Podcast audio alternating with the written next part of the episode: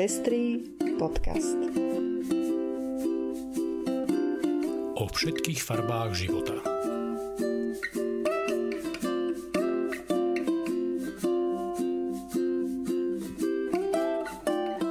Vítame vás pri 67. vydaní Pestrých správ. Toto sú informácie, ktoré prinášame. Irán schválil zákon zhoršujúci prístup k interrupciám. Poľsko chce registrovať každé tehotenstvo. Brit Awards ruší rodové kategórie. Španielsko zrovnopránilo prístup k umelému oplodneniu. V Čile sa priblížili k manželstvu pre všetkých. Rusko vyšetruje Netflix pre údajnú LGBT propagandu. Ja som Lucia Plaváková. A ja som Ondrej Prostredník.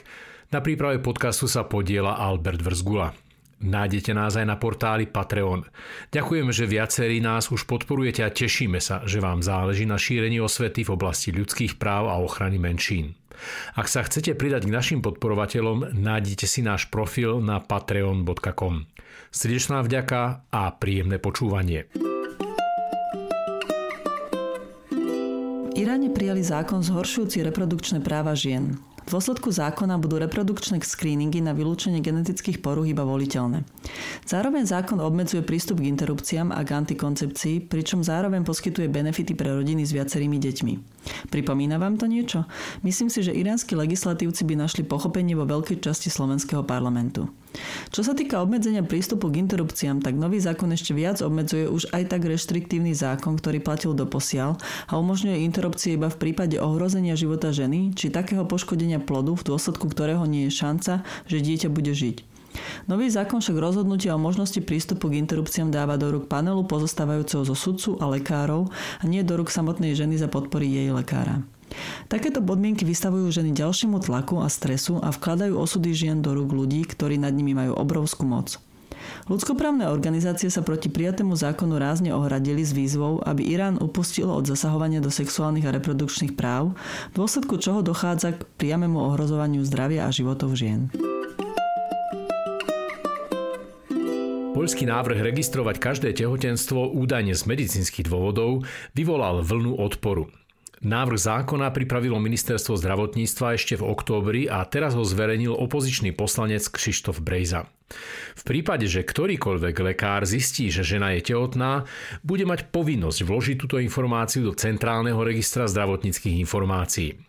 Zmena by znamenala, že poľské orgány by mohli sledovať každé tehotenstvo a zisťovať, či skončilo narodením dieťaťa alebo predčasne interrupciou. Trvám na vysvetlení, kto prišiel s iniciatívou na takú zmenu a čo je jej skutočným cieľom, vyhlásil Brejza na sociálnej sieti. Položil tiež otázku, či prokurátori budú mať prístup do registra zdravotníckých informácií. V atmosfére, keď sa na Slovensku poslankyne a poslanci inšpirujú poľskými protiinterrupčnými zákonmi, je dôležité uvedomiť si, kam až siahajú zámery ľudí, ktorí chcú zakázať interrupcie. V roku 2022 sa budú British Awards prvýkrát udelovať rodovo neutrálne. Konkrétne kategórie spevačka a spevák budú zjednotené do spoločnej kategórie. K tomuto kroku došlo aj potom, čo v roku 2021 došlo k vynechaniu Sema Smitha ako nebinárnej osoby z rodovo rozdelených kategórií. Češím sa na čas, keď ocenenia budú reflektovať spoločnosť, v ktorej žijeme. Oslavujme každú osobu bez ohľadu na rod, rasu, vek, schopnosti, sexualitu a triedu. Tak znel odkaz Sema Smitha, ktorý dnes našiel odpoveď v podobe zmeny usporiadania kategórií British Awards.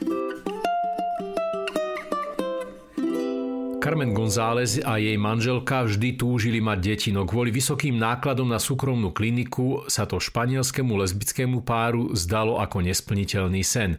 Až doteraz. Zmenilo to nové španielské vládne nariadenie, ktoré je na európske pomery prelomové. Rozširuje právo na štátom financované umelé oplodnenie aj na lesby, transrodové a nebinárne osoby, ktoré sa neidentifikujú ako muž alebo žena. Konečne sme si rovní pred zákonom. Alebo aspoň trochu rovnejší, povedala 38-ročná González z Madridu pre Thomson Reuters Foundation. Uvedomujeme si však aj to, že sme tu v Španielsku privilegovaní v porovnaní s inými krajinami v Európe. Povedala a dodala, že s manželkou teraz plánujú začať s procesom umelého oplodnenia. Manželstva osôb rovnakého pohľavia alebo civilné zväzky sú legálne približne v 30 európskych krajinách, ale legislatíva, ktorá umožňuje LGBTI ľuďom mať deti, či už prostredníctvom adopcie, náhradného materstva alebo darovania spermí, zaostáva a voľný prístup k umelému oplodneniu je nejednotný. 21 krajín EÚ umožňuje jednému členovi páru rovnakého pohľavia adopciu partnerského dieťaťa. 18 krajín umožňuje spoločnú adopciu a 16 poskytuje lesbickým párom prístup k umelému oplodneniu, ktoré zahrania darované spermie. Vyplýva to z prieskumu ILGA Europe. Hoci na Slovensku žijú tisícky párov rovnakého pohľavia, o niečom takom ako je legálny prístup k umelému oplodneniu môžu len snívať. Čile sa priblížili k manželstvu pre všetkých, keď dolná komora parlamentu schválila návrh zákona, ktorý túto zmenu môže priniesť, a to v pomere hlasov 101 za a 30 hlasov proti. Zákon by okrem samotného aktu sobášu a s ním súvisiacich práv a povinností párom umožnil aj adopciu. Návrh zároveň zavádza aj rodovo neutrálnu terminológiu vo vzťahu k manželstvu, keď pojmy marido a mujer, ktoré označujú manžela a manželku, nahrádza rodovo neutrálnym konjuge pre ktorý asi v Slovenčine ani nemáme ekvivalent.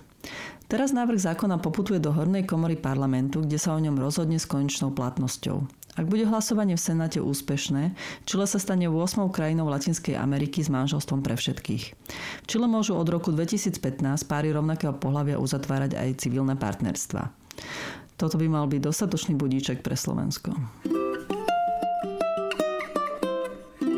Rusko vyšetruje Netflix kvôli sťažnosti, že pravdepodobne porušil zákon o zákaze propagácie homosexuality.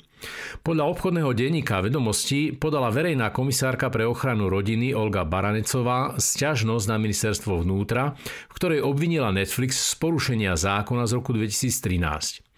Ruská legislatíva zakazuje propagandu netradičných sexuálnych vzťahov medzi osobami mladšími ako 18 rokov. Dúhová zbierka filmov a televíznych seriálov Netflixu rozpráva o životoch gejov, lezie, bisexuálov a transrodových ľudí, povedala Baranecová pre vyššie uvedený portál. Ak sa zistí, že spoločnosť porušila zákon, mohla by dostať pokutu až do výšky 1 milióna rubľov, čo je asi 10 tisíc eur. Vyšetrovanie prichádza v čase, keď ruské úrady zvažujú zmeny v regulácii online streamovacích služieb. Hoci homosexualita nie je v Rusku nezákonná, postoje ku komunite LGBTI sú čoraz nepriateľskejšie. Nedávno bol dokonca zverejnený návrh, aby sa hnutie za práva LGBTI ľudí a radikálne feministky uznali za extrémistov. LGBT ideológia, radikálny feminizmus a tzv. child-free hnutie by mali byť uznané ako extrémistické skupiny, extrémistická ideológia, povedal 29. septembra Andrej Ciganov, predseda Komisie na ochranu detí. 30. novembra sa uskutoční interaktívna diskusia s advokátom Radovanom Palom o ľudských právach a slobode. Program je primárne určený pre mladých ľudí vo veku 14 až 19 rokov a pre všetkých, ktorí majú záujem. Podujatie sa bude realizovať prostredníctvom aplikácie Zoom a je zdarma. Viac informácií nájdete v facebookovom evente s názvom Sloboda voľby s Radovanom Palom. Vo štvrtok 2. decembra o 19. hodine sa uskutoční online diskusia o najnovšej knihe Kataríny Stričkovej v ženskom rode. Katarína Stričková za posledné 3 roky nahrala vyše 150 podcastových rozhovorov, ktorých výber vychádza v knižnej edícii s rovnomenným názvom V ženskom rode. Moderuje Alexandra Jurišová. Podrobnosti nájdete na facebookovej stránke Malý Berlín. A to je už všetko z dnešného vydania Pestrých správ. Do počutia o týždeň.